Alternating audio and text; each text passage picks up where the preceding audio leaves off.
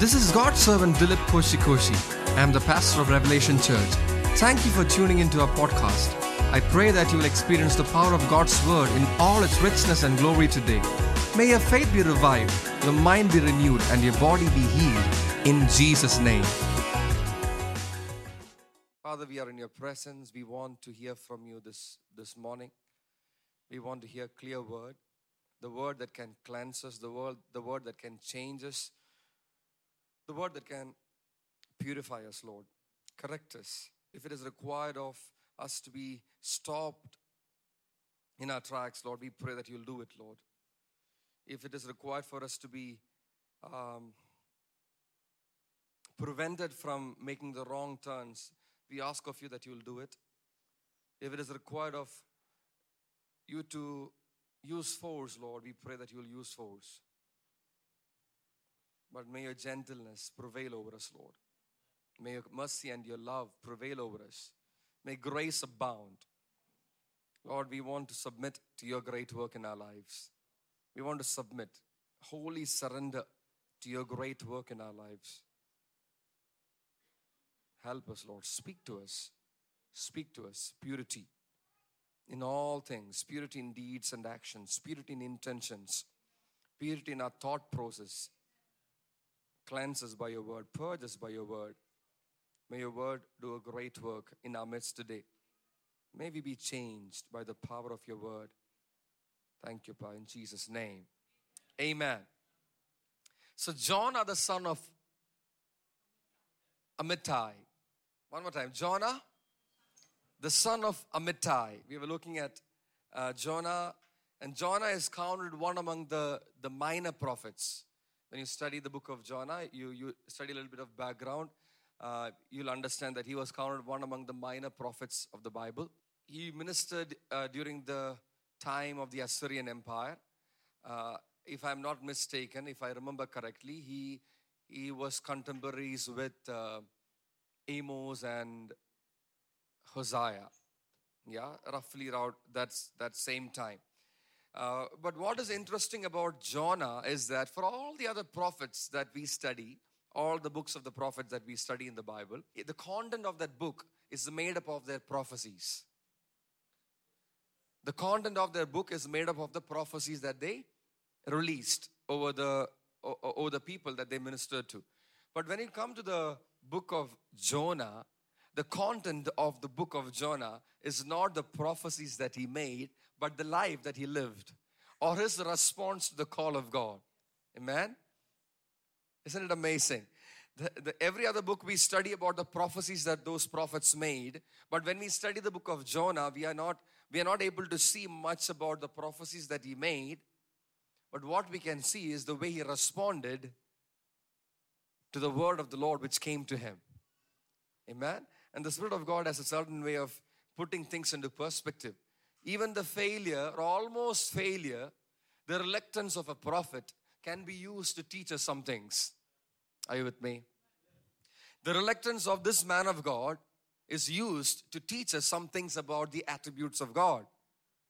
God called Jonah as a Yes, that's right. The word of the Lord came to him saying, Go to the great city of Nineveh and cry out against it. Simple instruction, right? Is that complicated? We looked at that. How simple can this instruction be? God, the word came to Jonah and said, Go to this great city of Nineveh, the capital city of the Assyrian Empire, one of the major capitals of the Assyrian Empire. And uh, the, the only thing that he was to do was go and cry out against them. Simple, very simple. Even a kid can do. Even Caleb can do that. I'm telling you, even a kid can do that. But Jonah, what does his name mean? If you let me see if you remember that. Yeah, his name means, say dove. Dove. His name means dove. Jonah the dove, instead of going, flying to the direction that God showed him, he flew away from God. He took off. He was supposed to go northeast. Okay, if you look at me, if this is consider this as the map, he was supposed to go northeast 900 kilometers, I told you, from the place that he was. He was staying in uh, Gath Hepher, which is in Galilee, the regions of Galilee. He was supposed to go northeast, 900 kilometers. Instead of that, he went south and then to the west. So, southwest, he traveled around 5,000, 6,000 kilometers away from the place that God had asked him to go. So, he went diagonally opposite the direction God showed him. God showed him this way, he, he chose the. Sometimes we are like that. God will show us this way, you will turn your back on God and you will choose to, to walk in the direction opposite that. It's an inherent condition of man. That's what the Bible talks about the heart of man. The heart of man is desperately sick. That's what the Bible says desperately sick. Who can fathom the thoughts of the human heart? When God tells you something, how do you respond? So from Galilee, he went to Joppa. Say Joppa. What, what is Joppa? Joppa is a port city. And from there, he set sail to Tarshish across the Mediterranean Sea. Nineveh is modern day Iraq or Iraq. Okay? Nineveh is Iraq. And Tarshish is modern day somewhere in Spain, according to the, the historians or theologians. They say Tarshish is somewhere in the modern day Spain. So he sailed across from Joppa, he sailed across the Mediterranean Sea towards Tarshish. He was supposed to go to Nineveh. Think about it. I was thinking about it. Obedience would not have been so difficult for him. Obedience only demanded him to make, to cover, to scale a distance of 900 kilometers. But disobedience, he was so disobedient, he was so reluctant, which caused him to go so far, almost five to six times more than the distance he should have covered had he obeyed God. You will end up spending six times more energy disobeying God that's what happened to Israelites. A journey which was so close took 40 years for them. You will end up exerting yourself if you are choosing to disobey God. You will exert your mind, you will exert your body, you will exert your soul, you will end up becoming empty on the inside. You will drain yourself. These are the problems of disobeying God. Now, and, and the, what is interesting is as soon as he stepped into the ship, he went down the deck and he hit the bed. He went fast asleep. Think about it. So he was so tired. By the time he reached the ship, he was so tired that he was ready to hit the bed. He was snoring away. When the, the storm hit the sea, this man was snoring away. Rebellion can take a toll on your health. Somebody listen to me. Rebellion to God can take a toll on your health. It can take a toll on your mind. It can take a toll on your emotions. It can make you feel very drained out. In fact, some of us are always feeling so tired because you are not obeying God the way you're supposed to obey God. Because disobedience demands more than what grace can offer you. See, grace is for obedience, grace is for obeying God. Grace is the ability of God which will enable you to obey God. But when you choose to disobey God and to rebel against God, you're not running on grace, you're running on, on your own strength. And when you're running on your own strength, before you know it, you'll be tired. Before you know it, you'll be sleeping. Before you know it, you will be sick. Before you know it, you will be in the storm. Obedience is not stressful. Some people in the church today, they don't know that obedience is not stressful. I want you to know that obedience is rejuvenating. Obedience is relaxing. It can relax you. It can relax your mind. Do you know that? Obedience unto God can cause your physical being to relax. Your mind to relax. But disobedience is stressful. It brings stress to your body, it brings stress to your mind, it exerts your mind. It can take a toll on your well being. It's harmful, say harmful. Disobedience is harmful. Oh, tell your neighbor, we should actually have posters. Disobedience is harmful for health. Yeah. Like smoking is injurious to health. We should, we should say disobedience is injurious to. Yeah, it is injurious to health. Disobedience. But it didn't really matter to Jonah. While on this disobedient run, nothing really matters to a person. Do you know that? When you are disobeying God, when you are rebellious to God, nothing really matters. You're running on a, the spirit of disobedience. A drive to disobey. A drive to, like I said, I told you last time, it is when a man is disobeying, when a man is rebelling, he's set on a drive to prove himself right. He was disagreeing with God. God said something, but Jonah disagreed to God. He was disobeying God. He was reluctant to obey God. He was set to prove himself right. He wanted to prove that he has a better idea than God. So when you are set on a journey wanting to prove yourself right, nothing else matters to you.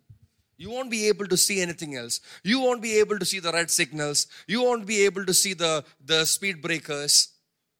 You won't be able to feel the hums. You won't be able to see the signs that say caution, go slow. None of those things you'll be able to hear or see. You know why? Because you're set on a on an agenda to prove yourself before God. And that's a dangerous drive. Tell your neighbor, a dangerous drive. That's a dangerous drive. All that mattered to Jonah was that he was running far away from Nineveh, from where God had called him to be, to Tarshish. That was the only thing that mattered to him. Nothing else mattered. Tarshish, say Tarshish. Say Tarshish. Say smile and say Tarshish. Oh, some of you can try to picture your Tarshish when you say Tarshish. It might be a different word, it might be a different place, maybe. It might be a different uh, person. It might sound different, but think about your Tarshish and say Tarshish. I'm telling you, you all have Tarshish in your life. Some of you act like, no, I don't have, I don't even know what is Tarshish. What is Tarshish? But you all have a Tarshish that you're petting. Tarshish, the city of dreams. Probably, the, if they were to run a tourism uh, campaign, they would probably call it like that. The slogan, the tagline of Tarshish would be Tarshish, welcome to Tarshish, the city of dreams. Tarshish, the city of new beginnings. All my life, I've been a prophet of God. This miserable work of a prophet. All I'm called to do is go and tell people about judgment to come, doom to come, cry out to people. Now I'm heading to Tarshish, the city of new beginnings. Wow. Tarshish, the land of opportunities. Tarshish, the land where nobody knows me. Some of you love that. Some of you love to be in places where nobody can recognize you. You feel safer in places where people don't recognize you because that's the land of freedom. The place of freedom. Parents are not around, siblings are not around, friends are not around, the old friends. Good friends, I'm talking about good friends. It's a land of freedom. I don't know what, what all Jonah would have called Tarshish. Maybe all these phrases and more. The land of freedom, the land of opportunities, the land of new beginnings, the land of my dreams.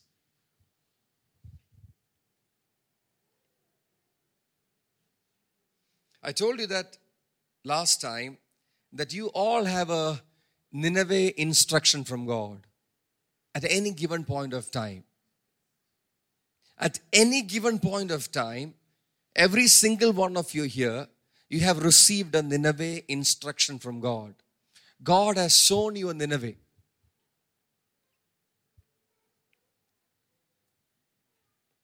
But in the backdrop of Nineveh, in the distant vicinity of things, there is a, there is a Tarshish idea that you're pampering. Even as God has clearly showed you Nineveh, this is my instruction toward you, son. This is my instruction toward you, daughter. Go to Nineveh. It can be a place, it can be a role that you have to take up, it can be an instruction, it can be a ministry, it can be a person, it can be anything. Something that God has spoken to you so clearly. The Nineveh instruction from God.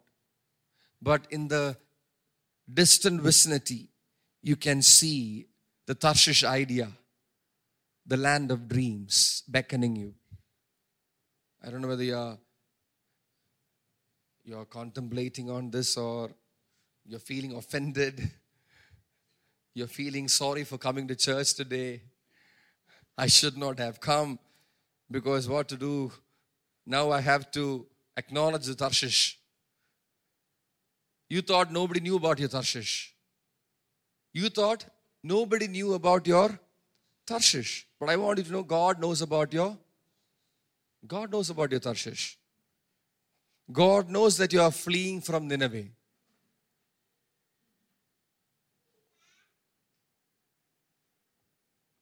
For every Nineveh God is calling you to, there will be a shimmery Tarshish somewhere in the vicinity.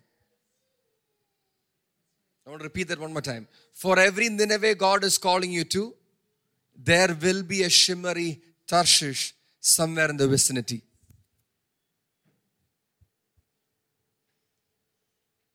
When Jonah went down to Joppa, I love that this fact. When Jonah went down to Joppa, he found, the Bible says he found a ship ready to set sail to Tarshish. For every place God is calling you to, there will be a ship or many ships for that matter, ready to take sail in the opposite direction. Have you ever thought about it? For every every place that every instruction that God is giving, there will be something pointing the other other direction. How did God speak to you? Say here. I mean, I, I don't know about you, but God speaks to me here. This is where He speaks to me. Okay? How does God speak to you? Here, right? Okay, it's the same for all of us. You open the word, you hear it here. You hear God here. You pray to God, you hear God here. Okay? Whereas all the other things that you see are external. Tarshish. Imagine a, an artist like Sharon writing the word Tarshish. Full frills and colors and it's it's so real. It's almost like you see the word Tarshish, it's almost like you've already been to that place. For every Nineveh that God shows you, there will be a boat or a ship ready to sail in the opposite direction. Immediately. As soon as he reached, he found. What a coincidence. Oh, that means I'm I'm right. That means I was right, God was wrong. It was already provided. How we try to, how we try to decipher uh, signs, how we try to manipulate. Uh, then we also say, All glory to God. By the time I reached the port of Joppa, the ship was ready. Wow, miracle. I had, and when I put my hand in the pocket, guess what? I had the right amount of money to pay the fare to Tarshish. Exact amount. Huh? And one last seat in the VIP lounge. God was surely with me. God was surely, surely, surely with me. Hallelujah. That last seat I got the last seat I got, I had the right amount of money to pay the fare. I, I reached the right on time. As soon as I stepped onto the ship, it took off. Wow. That's how we decipher things. And we make it look like everything is everything is God sent. Everything is God ordained. The mariners of that ship and I believe a frequent seaman. They were such confident sailors. They're probably doing it every season of their lives. These, these sailors knew the sea so well. If, if, if you were to ask me, they had the sea routes behind the palm of their hands. That's how well they knew the sea route. They've been frequent travelers on this route. And they know that it is the safest route to take from Joppa to Tarshish. Safe route. So when Jonah reached, he was so glad that he found the company of these sailors who knew the route so well. Confident sailors. They were so confident. And Jonah was so happy. See, look at this. Everything is falling into place. We say like that, no? Everything is. Be very careful when you say things like that. It will not be too soon before you start falling down. Everything is falling into place. The fare was there in my pocket. The last seat was available. The, the, the ship was ready. And what the best thing was, we had the best sailors. I, I found the best sailors on that ship. Frequent sail, experts, say experts. Be careful about experts. I'm telling you, I'm warning you. Be careful when you meet with experts. If any expert sounds an expert to you more than God, then I'm telling you, you are in, the, in no company of experts. So when you run away from the call of God, do not be surprised to meet experts. Do not be surprised. Oh, surprise! I found experts. Do not be surprised. The experts will be there. When you're running away from the call of God, experts will be there who will be traveling in the in a different direction. You will find experts traveling in a different direction. And they will offer you company. They will offer you company. And they will receive you with open arms when you're moving away from the plan of God, if you take all these are signs that you're right, I want you to know that Jonah experienced all these things. He experienced when he reached Joppa, ship ready. When he reached Joppa, money ready. When he reached Joppa, people ready. They welcomed him with open arms. So he can say, look at this, everything is it's all good, it's all in place, all falling into place. But I want you to know that when you are disobeying God, you will meet experts who are traveling in a different direction. And if you're going to give heed to them, you will end up traveling in a direction that you are not supposed to travel. And in the process, cause danger not on yourself, but also on those experts.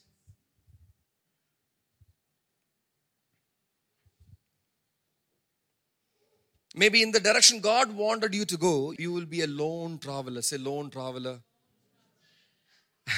I want to know that it is, it is good to travel alone if you're traveling with Jesus. If you're, if you're walking with Jesus, it is okay. You don't need much company. Jesus and you will make good company. Amen. You are walking with Jesus, Jesus and you will make good company. If you're going with the majority, I want to warn you there's a high chance you will end up in trouble. Because all those experts cannot save you, all those experts cannot come to your aid they'll be calling on their gods and asking you to call on your God when they hit trouble.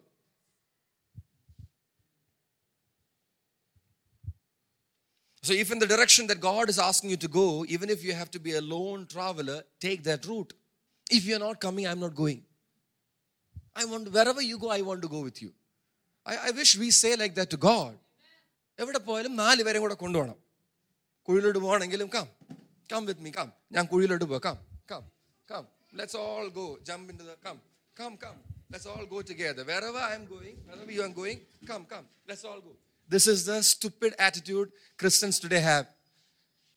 If you have to travel alone, God said go. If you have to travel all by yourself, travel all by yourself. Don't look, look to the left or to the right. Walk alone. Amen. Walk alone with the conviction that you're walking with Jesus. Don't wait for your friend. Don't wait for your aid. Don't wait for your spouse. Don't wait for anybody. Walk alone if you have to. But that's the direction that you have to take because God told you to take that direction. If you're looking for company in man, pretty soon you'll hit trouble. In all other directions, you will get a lot of company. But in the direction God is asking you to take, you will be all by yourself. But when you look around, ബാക്കി എല്ലായിടത്തും ഭയങ്കര പ്രോസ്പെരിറ്റിയാണ് but the direction that God is asking me to take I M all by myself there is nothing there do not be surprise to have multiple ships ready to take you in to another direction away from where God is calling you to go. Do not be surprised that you had the right amount of money to pay the fare to a place God has not called you to go. Listen, listen, listen, listen. For every decision that you have to take in life, there is a God way and there are many other ways. One God way and many other ways. Every decision is like that. A mature Christian will be so fussy about that one God way. He will be so consumed about that God told me this and I'm going to stick to this. The many options that you had before cannot be used to justify your disobedience. You had many options before you that cannot be used to justify your disobedience. The provision that you had cannot be used to justify your disobedience. I'm, I'm helping somebody here. I'm helping you today. Uh, that's right, because some of you are about to take decisions. And you are, you, are, you are trying to justify your decision based on all these things. I have the right amount of money for this. Sorry, that will not justify your decision. The last seat does not justify your decision. Open arms and welcome does not justify your decision. The many people who approved of you cannot justify your disobedience. The open doors of a ready ship does not justify your disobedience to God. When God called Jonah to go to Nineveh, it was so direct, say direct, so direct and specific that anything else he could possibly do will amount to blatant disobedience. It was so direct. See, God did not confuse Jonah with a word. God said, Go to Nineveh, cry out against the land. That's it. Nothing to be confused. Did God really say Nineveh or was it some other place? Did God really say cry out or did he say keep quiet? It's not confusing. When God says something, it is so very clear that everything else that you even think is blatant disobedience unto God. That is how clear God is when it comes to communication. If you, if you are to blame God for not, you know, I don't know what I, I am supposed to do in life. You're blaming God and you're putting it on Him that He's a bad communicator. You can't say that about God because God is the best communicator in the whole wide world. Nobody communicates like him. Nobody. How clear. God's word to him was so clear. You don't need to hear so much from God. One, one phrase was all that God spoke to. Just one phrase was all that God spoke to Jonah. If you heard it, that is all that you require to set your journey to Nineveh. Just one sentence from God. You don't need to put the fleece on the other side. Ah, വെള്ളം എന്തിയെ തിരിച്ചിട്ടു dry ആകുന്നില്ലല്ലോ You don't have to do all that. You don't have to wait for a hundred uh, people to come and prophesy over you to confirm something. If God has said something to you, He will stand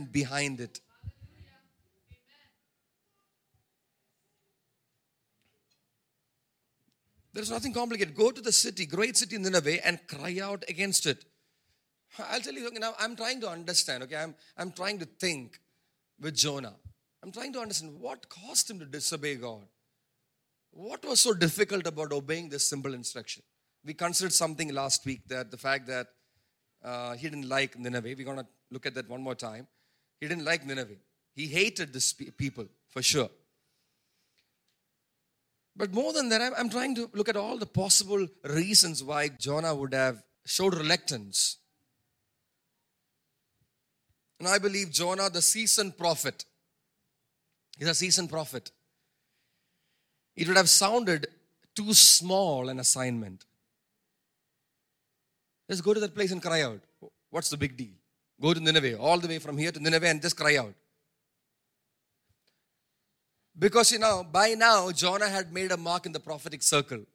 I told you last week we find that in 2 Kings chapter 14 and verse 25 that Jonah prophesied during the time of Jeroboam 2 and what he said about the reign of Jeroboam came to pass just like that. Jonah the son of Amittai from the regions of Gath Hepher, he prophesied something and it came to pass. Uh, now he has a reputation that this is a prophet who can speak to the royal circles. He's prophesying to governments, he's prophesying about kings. Now God is asking you this time no king, no royal circle. What you have to do is go to this place, to this rebellious city, and cry out against them. Jonah would not probably have liked it. Uh, but earlier I, I prophesied about Jeroboam too. Now you're asking me to go to the city, good for nothing city. How do you perceive your assignments from God? How do you perceive playing in church? How do you perceive doing the media in church? How do you perceive doing the, the camera? How do you perceive arranging the chairs? How do you perceive doing small little things that God is asking you to do? Is it too small for you? Is it too small for you? You know, one of the biggest joys that I've experienced is every time I meet somebody who I have known for a long time and they are still the same when it comes to their attitude. They're not outgrown their humility. Never. Just because you have a track record, yes, you are this prophet who prophesied to the king and it came to pass, doesn't mean that when God is asking you to go to a, a, a city which is so full of barbaric people, you refuse to go because it is not charming to you anymore it, it is not appealing to you. You've done this mega crusade for 1 lakh people or 10 lakh people. Well, let's call it 1 million, okay? You've done this mega crusade for 1 million people. And when God is asking you to lead a, a house group with, with only 10 people, you're like, okay, now that does not feel like it. Maybe God called the wrong number. Wrong number, Jesus. This is this is prophet Jonah here. We, we, we respond to God like that.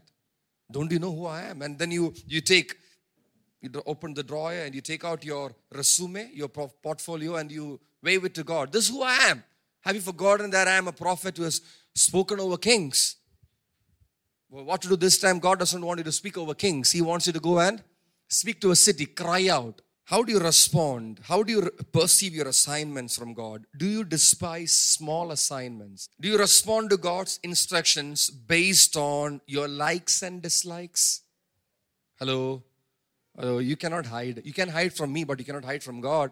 Do you respond to God's call based on your likes and dislikes? Do you respond to God's call based on your convenience and inconvenience? Uh, that is, this is not convenient for me.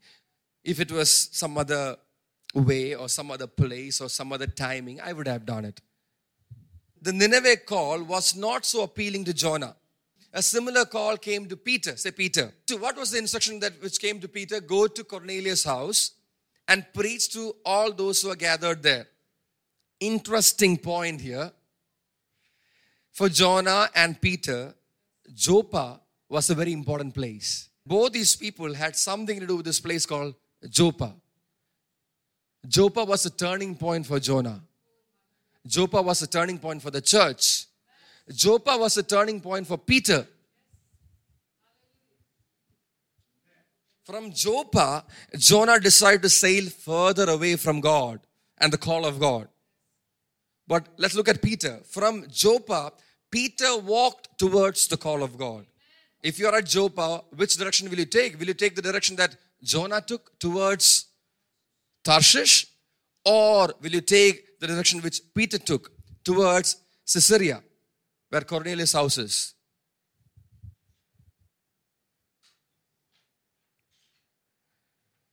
At Joppa, Jonah disowned the Nineveh call. He disowned it. He said, No, I don't I don't have anything to do with Nineveh. He still had the, the time to turn. But he entered the ship and he disowned the Nineveh call. But what did Peter do? At Joppa, Peter embraced the call to Caesarea. That's what he did. Joppa could have been a turning point for Jonah. He could have repented, say, repented. Don't make your heart hardened when you're in Joppa. Because Joppa might be the last place that you are in, in safe ground. Beyond Joppa, it is sea of uncertainties. So from Gath Hepher all the way to Joppa, Jonah had enough time to make up his mind. He had enough time to think about it. I'm, I'm telling, see, God would have been so merciful to this man. Even beyond Joppa, God's mercy was upon him. But think about it. Had Jonah repented, he would have said, Lord, I'm sorry. I heard it right, but I disobeyed you. I want to turn back and I want to come to where you want me to go. He had all those footsteps he made from Gath-hepher all the way to Joppa. He had the time to think about it. He had the time to turn back to the call of God. And I want to know that some of you have that kind of time. God has given you that kind of time. You've been walking so much, walking so much all the way from the place that God has spoken to you, and you're heading towards the sea. You had so much of time to make up your mind and change your mind and turn towards the direction God has shown you. And in your rebellion, you are so obstinate, you are so you're, you're so petting and pampering the Tarshish that you want to go to, you are not you're not willing to turn back to God. How can you disown God? How can you say no to your God? How can you ignore the call of God? How can you pretend like everything is all right? Stop pretending. Don't pretend before God. When God speaks to you, don't pretend. Don't pretend. Yes, God spoke to you. He did. He did. For every stupid thing that you're doing, God had given you a forewarning that you're going to do this. And He had told you not to do it and all those footsteps, that long journey from Gath-hepher all the way to Joppa, you had enough and more time to make up your mind and turn towards Nineveh. Even when you got inside the ship, even when you reached the port of Joppa, it could have been a turning point for him. Instead of using that money to buy the, the, the, the ticket or the fare, he paying the fare towards Tarshish, he could have just given it to somebody else and said, I'm sorry, this is my offering to you. God bless you, and turn back, would have been a blessing for him.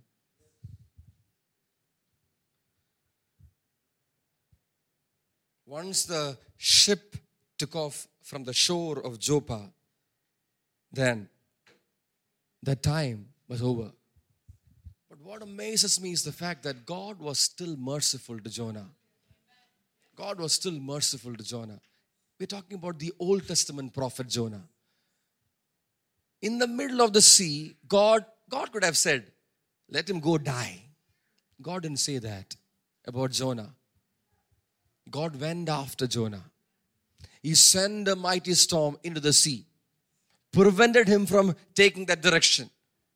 The, the place which he thought was the, the land of his dreams, the land of opportunities, the land of new beginnings.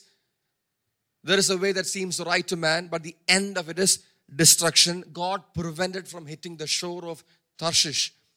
I believe if he had reached Tarshish, he would have died.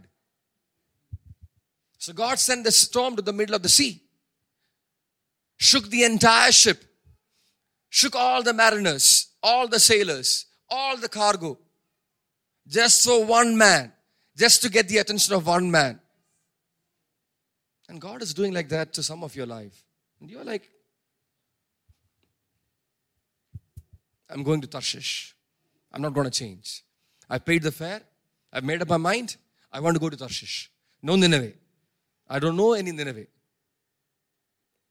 You're stiff necked. You're stiff necked. You're flint faced. You have no expression of repentance. There's no worship in you. There's no devotion in you. There's no intimacy in you. You are hell bound uh, on your decision. You want to go that direction.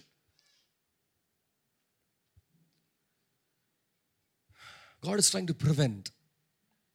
He's trying to prevent you from destruction.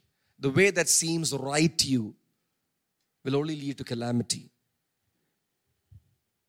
For I know the plans I have for you. Plans to plans to prosper you and not to don't see the Lord is saying very clearly to some of you here, don't be so busy making up plans for yourself to prosper yourself. Don't get so busy. Some of you, somebody here is so busy trying to make up plans to prosper yourself. And the Lord is giving a clear word that is the way of destruction. Get out of it. Turn, turn. The Lord is saying, turn, turn. Turn your back on Tarshish. Turn your back on Tarshish. You might get a warm reception there. You might get a welcome there. You might find experts there. You might find it very promising. But there is nothing God has to offer in that town, in that place. Turn.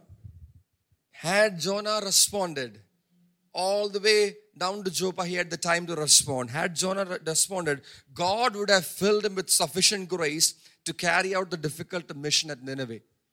Let's accept it. The, I told you last week also the mission at Nineveh was very difficult. It's a very difficult mission. You must understand a little bit of uh, history of Nineveh. Nineveh is the capital city of the Assyrian Empire. Who are the Assyrians? Assyrians were the most barbaric people who ever ruled in the world. That's how barbaric they were. They were savage people, ruthless and cruel. Everything that they did was so uh, uncivilized, had no mercy on people. And history says that they used to pile up dead bodies as pyramids so that enemies who are from a distance can see this is what they will do to their enemies. That's how they used to scare off people. They'll pile up dead bodies, they'll maim and mutilate the bodies of the enemy soldiers, the enemy people. They'll rape the women of the enemies. That's how cruel they were, known for their cruelty. So when God told Jonah, yes, let's accept it was a difficult mission. Say difficult mission. Not every mission that God gives you is easy. You tell your neighbor, not every mission that God gives you is going to be easy. If you're expecting all things to be easy in the kingdom, I want to tell you, not everything is going to be. Uh, there are things that you have to pay the price. Say, pay the price. You have to be bold. Say, bold. In the kingdom, in the kingdom, you got to be bold. Kingdom work is for bold people. I said, kingdom work is for? It's not for sissies. It's not for coward people. It's not for the cowardly people. It's for bold people. The, the spirit that has come upon us is the spirit of boldness. Say boldness. Jonah despised the opening at Nineveh. It was too small. It was too small for a prophet he thought about himself. I'm this big prophet. I prophesy only in the royal circles. If you are going to evaluate your openings and your ministry platforms based on how you see yourself, you will make costly errors. If you're going to look at things and evaluate things, look at me and look at that, does not match. If that's how you're going to evaluate things, you must evaluate everything based on what God has spoken to you. If your evaluation criteria is what meets the eye, then you can make very costly errors. Very costly errors. The grass is always greener on the other side. The fortune always is on the other side. That's your eye. Look, listen. The biggest blunder mankind has ever made happened in the Garden of Eden. It was based on what he saw. And based on his sight, he had a thought, or she had a thought. And then he fell for it. The pride took over. The lust of the eyes, the lust of the flesh, the boastful pride of life. Even today, that's the same problem mankind is facing. It's all about what you see. My analysis says that I'm too big for that. My analysis is that that platform is too small for me. So, according to my analysis, I'm going to disagree with God who told me to go there. So, when God tells you something, you are not agreeing with God, you're disagreeing with God because your analysis told you something else. The house of a Roman centurion can look very small for an apostle of the, of the rank of Peter. Who is Peter? The chief of apostles. He was the head of the church, the bishop. The one Jesus himself said, I'm going to build my church on this rock, on your revelation, on this rock. You're Peter the rock. I'm going to build the church on you. He stood up on the platform and he, he preached. 3,000 people got saved on the first day. That's the Peter we are talking about. That Peter could have said, Centurion's house, a Gentile's house. I mean, God, do you want me to go to a Gentile's house? A Roman centurion's house? No way, I'm not going. You would have forgotten that I'm Apostle Peter.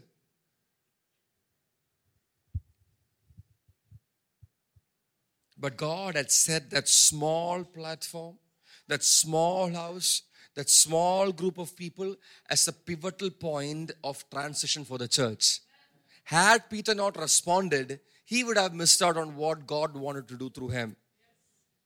He would have missed out. Okay, now you must understand this. It's your miss. If you don't respond, it's your it's your miss. If you don't obey God, it's your miss. And I told you last week how Paul was prepared.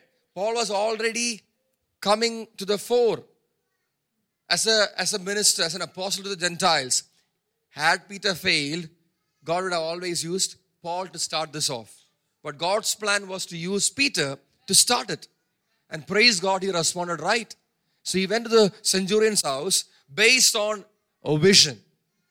Not even a night vision, a day trance. He saw a trance and all kinds of weird things appeared to him in the trance animals and four footed beasts and snakes and reptiles and all. And uh, the only voice that he heard is, Arise, Peter, kill and eat. Arise, Peter, kill and eat.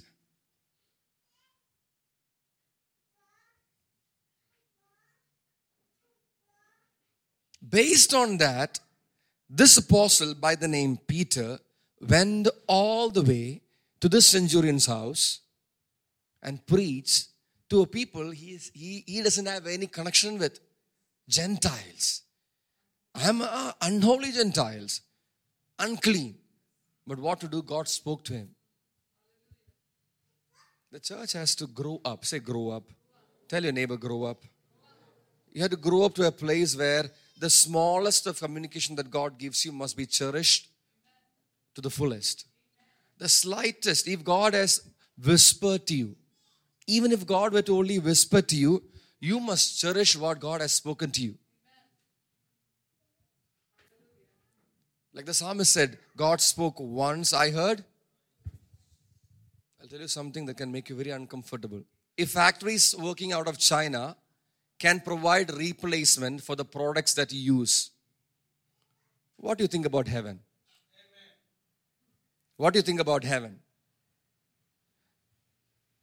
If a Chinese factory can, can find a replacement for the product that you use, what do you think about heaven? Do you think heaven has got a dearth in resources and people? See, that's why Jesus said, I can make children come out of these stones. God can raise children out of. If you keep quiet, the rocks will cry out. So, who are we talking about? See, if you are feeling indispensable in the kingdom, that is pride. If you, if you think you're the only person who can do something for the Lord, that is pride. It is the mercy of God that went after Jonah, shook the ship, got him thrown out of the ship into the sea, the mercy of God appeared as a, as a big fish. The mouth of that fish opened at the right time to swallow Jonah into the belly. Jonah survived three days and three nights inside the belly in spite of the gastric juice. Think about it. See, the most acidic place you can think about, you can ask doctors. The most acidic place that you can think about is the stomach of a being. How many of you have experienced gastric reflux? Your throat will burn for a few days. You will not be able to talk properly. That's how strong the acid in your stomach is. Right or wrong, doctors? Yeah? Right. So this man ended up in the belly of the fish for three days and three nights. Survived that. Why? Because of the mercy of God. And that's right. And he is telling the world and the future generation that he was in the safest place on earth. You know why? Because he found himself in the mercy of God the lap of God's mercy. The fish was the expression of God's mercy. The next time you eat a fish, think about the mercy of God. But he, he walked from Galilee to Joppa. He did not turn back. He paid the fare, got into the ship to Tarshish. Still, he did not turn back. He went down to the deck and lie down to sleep. He did not turn back.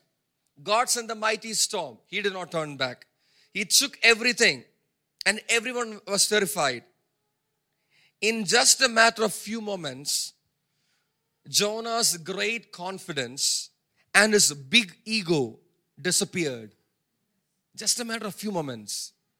Listen, it does not take God much to humble a person. Always remember, always remember, it does not take much for God to humble a person.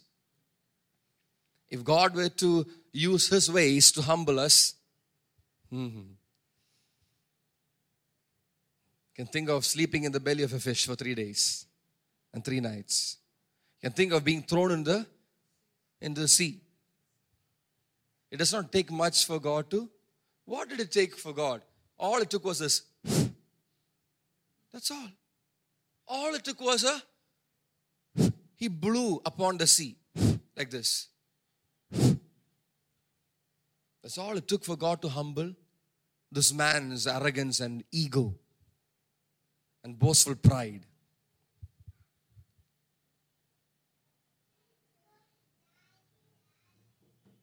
What happened to Jonah? He got radically saved in the middle of the sea. That's what happened to Jonah. The backsliding prophet got radically saved in the middle of the sea. He, he became so changed a person that he asked his new friends, You can throw me out and save yourself. He was so humble. How humble he became all of a sudden.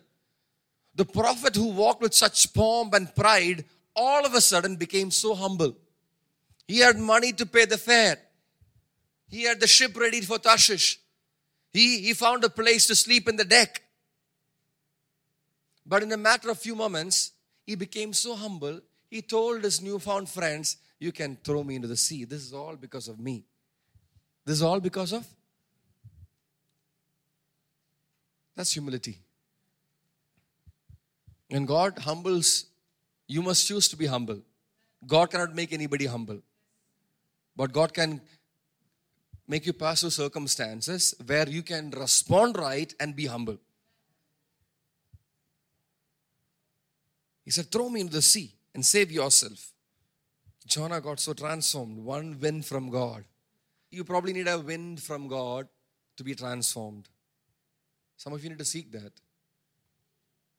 With your bloated egos and your pride and arrogance, just ask, Lord, just blow your wind over me and make me humble. Just a while ago, Nineveh was so small for Jonah. Just a while ago. When he hit the bed, when he laid his head on the pillow, also, he was dreaming about Tarshish. Nineveh was nowhere in the picture. Nineveh was so small for him. He hated the people of Nineveh. He surely had his reasons, I told you. Brutal, ruthless, barbaric people. But what to do? God told Jonah to go as a say missionary. Children say missionary. So what did God tell Jonah? Go to Nineveh as a as a prophet, as a missionary. When God tells you to go somewhere as a missionary, it need not be the place of your liking. Jonah did not want to go because he knew that God is so merciful and he will relent from doing harm. Jonah was uh, reluctant to go to Nineveh because he did not want to serve Ninevites. Because he knew that if he went to Nineveh, he'll end up as service unto them. Because God will relent from doing harm to them. So he is going to serve this people. This, the reason why some of you are reluctant to go places or to do things is because you are reluctant to serve people who you don't like. There's a reluctance. I don't want to serve. I don't want to serve him. I don't want to serve them. Because he hated the people of Nineveh with a passion. He wanted them all to perish. But that's how God works. He will ask you to serve those whom you can't get along with. That's how God works. He will, he will make you serve people that you can't get along with. Ministry is never about convenience. Ministry is never. It is never. Oh, you know, you can't take this. Ministry is never about convenience. Ministry is never a matter of your choice. You do not get to choose in ministry. If you get to choose what, what to do and when to do and how to do and where to do, then it is not ministry, it is just a hobby. Ministry is not a hobby. Say it's a service. Say it is obedience. It is obedience unto God. And obedience is better than. So that is ministry. That's right. It is not about convenience, it's about your conviction. It is not about convenience, it's about your conviction. It's not a matter of your choice, it's a matter of God's choice over you. It's a matter of God's choice. What to do? God chose you. God chose you. If it was about my choice, I would have ended up somewhere else. But praise God, this is about His choice. I ended up serving Him. And I don't regret it at all. It is not my choice. Ministry is not your choice. Ministry is not your convenience. Serving God is not your choice.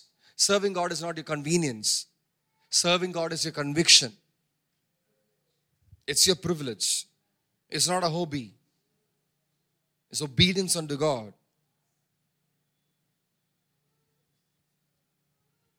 Nineveh looked so insignificant to Jonah. It was also people whom he hated with a passion.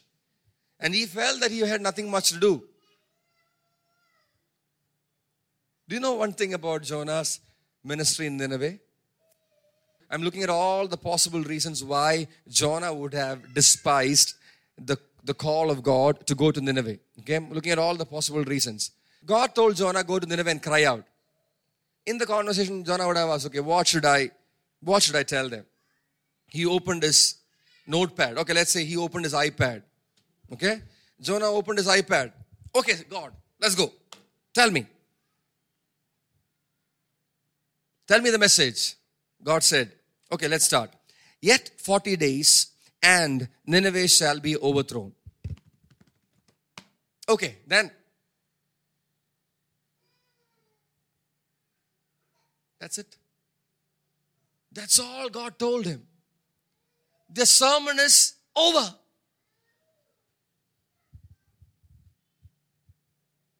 That's all that he had to preach. Jonah took the iPad out and he is striping away the message. Yet 40 days and Nineveh shall be overthrown. Full stop. He's waiting for the rest. God said, There is nothing else to say. You go and preach this.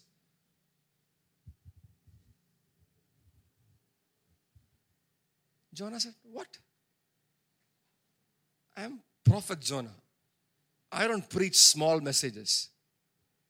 I can only preach for a few hours. And that to deep revelations from you. All you wanted me to tell this people is, yet 40 days and Nineveh shall be overthrown.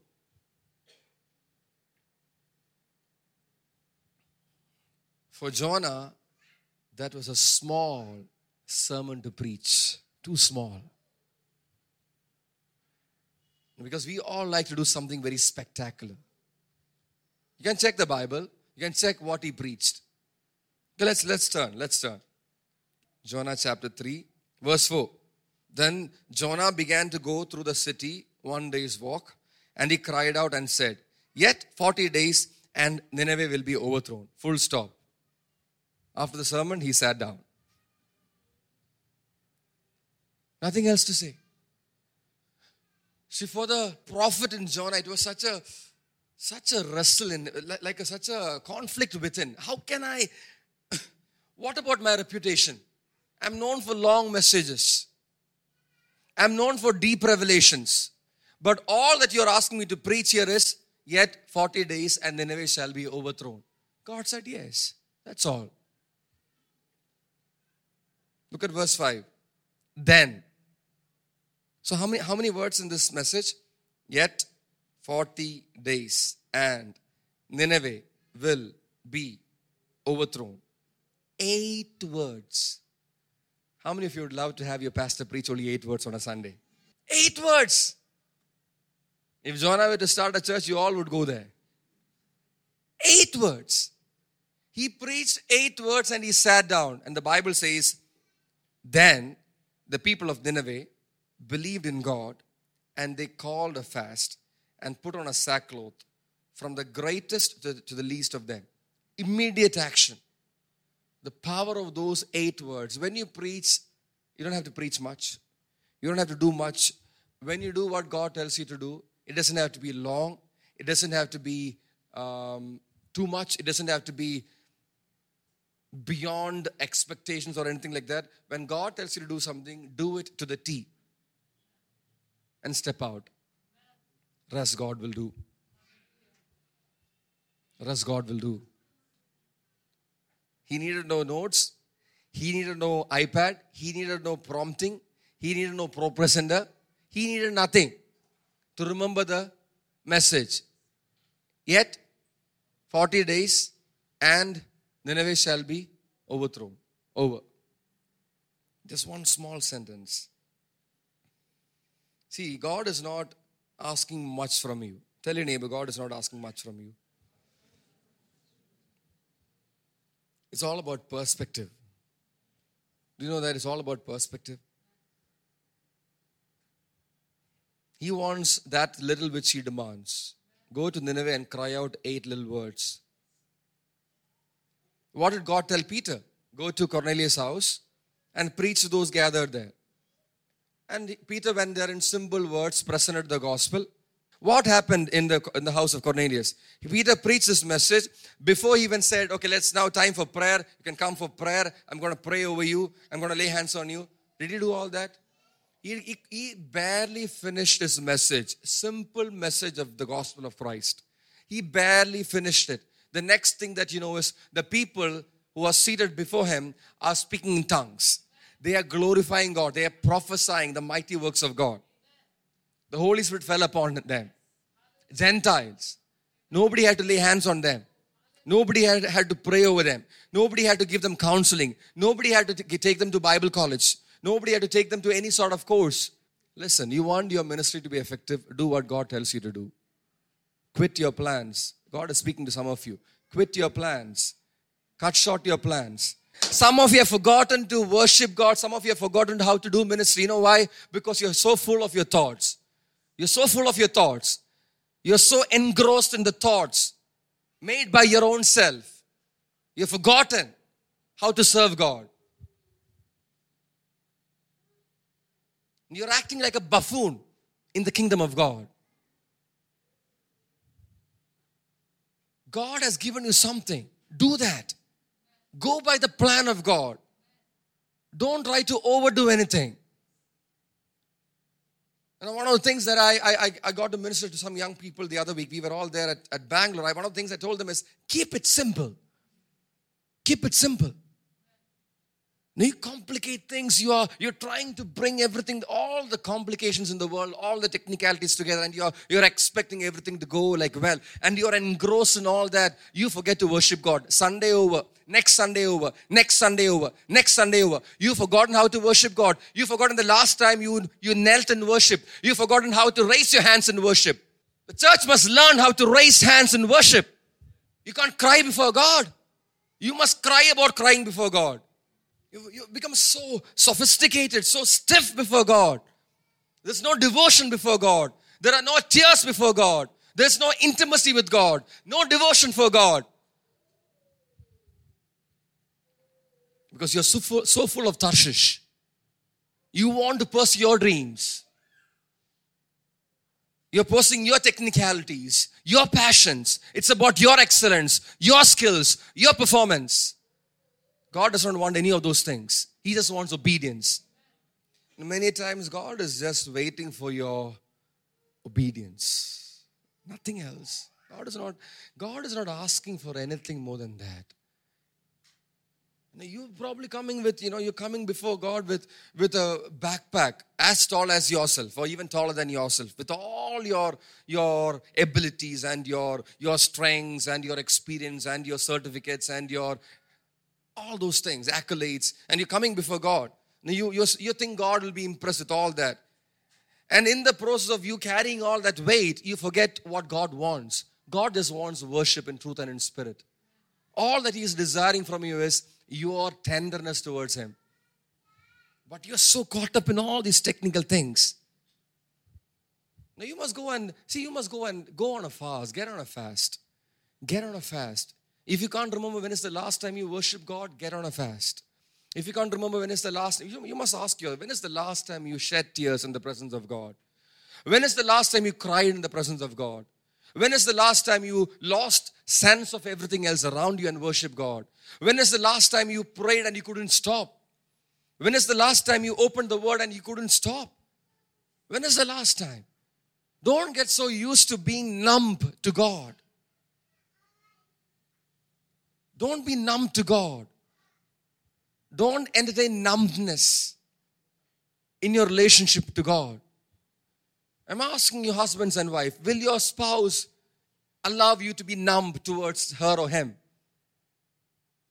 If I don't talk properly to my wife for a few hours, forget few hours, a few minutes, she will take my case. Because there is no numbness in intimacy.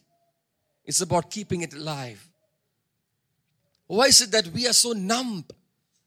And we go to places, we see all the corporate structure and it's, it's all so, so, so defined and so drawn. The boundaries are all laid out. There is no space for the Holy Spirit to do anything. Have you become like that? Have you become like that? Have you defined the boundaries for God to work? Have you defined boundaries for God to work? God, only if it is Tarshish, I will go. If it is a place like Tarshish, I will consider. But Nineveh, I don't like. It's too small for me. Only if you ask me to sing a song, I will go. But preaching only eight words, no, I can't. If I'm not going to prophesy over kings, I'm not going. To a Roman centurion's house, I'm not going. To a Gentile's house, I'm not going. Why? Because you have lost your sense of who God is. You've forgotten who your God is. The prophet of God forgot who God was. What is what a dilemma that is. What a place that is. What a sad place to be. All it takes is obedience. Say obedience. Say obedience. Don't get lost in human ideas. Don't get lost in the clutter. Don't get lost in the, the marketing strategies. Don't get lost in the the media savviness and the photo perfect moment. Don't get lost in all those things. In the process, you lose focus of who God is. Always ask yourself, why, why do you do what you do in the kingdom? Why do you do what you do in the kingdom? Why do you preach in church? Why do you sing in church? Why do you worship why, do you, why are you a part of the worship team in church? Why are you a part of the, the intercessory team in church? Uh, why you evangelize? Why? Ask yourself why. We're talking about purity in deeds. And I told you it's all about intentions. Why? What's the reason you do the things that you're doing in the kingdom? Is it a hobby? Is it just a hobby for you? Is it a matter of convenience? Is it your choice? Or are you are you truly given to serve God? I was talking to somebody the other day. I said, if you have access to young people, teach them to worship. Teach them to worship before you teach them anything else. You can teach them music, you can teach them uh, media, you can teach them sound and this and that. But if you don't teach them to worship, if you don't teach them what is intimacy with God, they will grow up in church and end up becoming empty. No purpose, no zeal no passion for God. There's no difference between them and people in the world. Look at that, look at that. Either the people in the world had a better sense than Jonah. They tried to save him. Even after he admitted that I am the reason for this calamity, they tried to save him. But sometimes people in the church are so dumb. They're so dumb. They're so rebellious. Ministry is not about doing something noteworthy before people.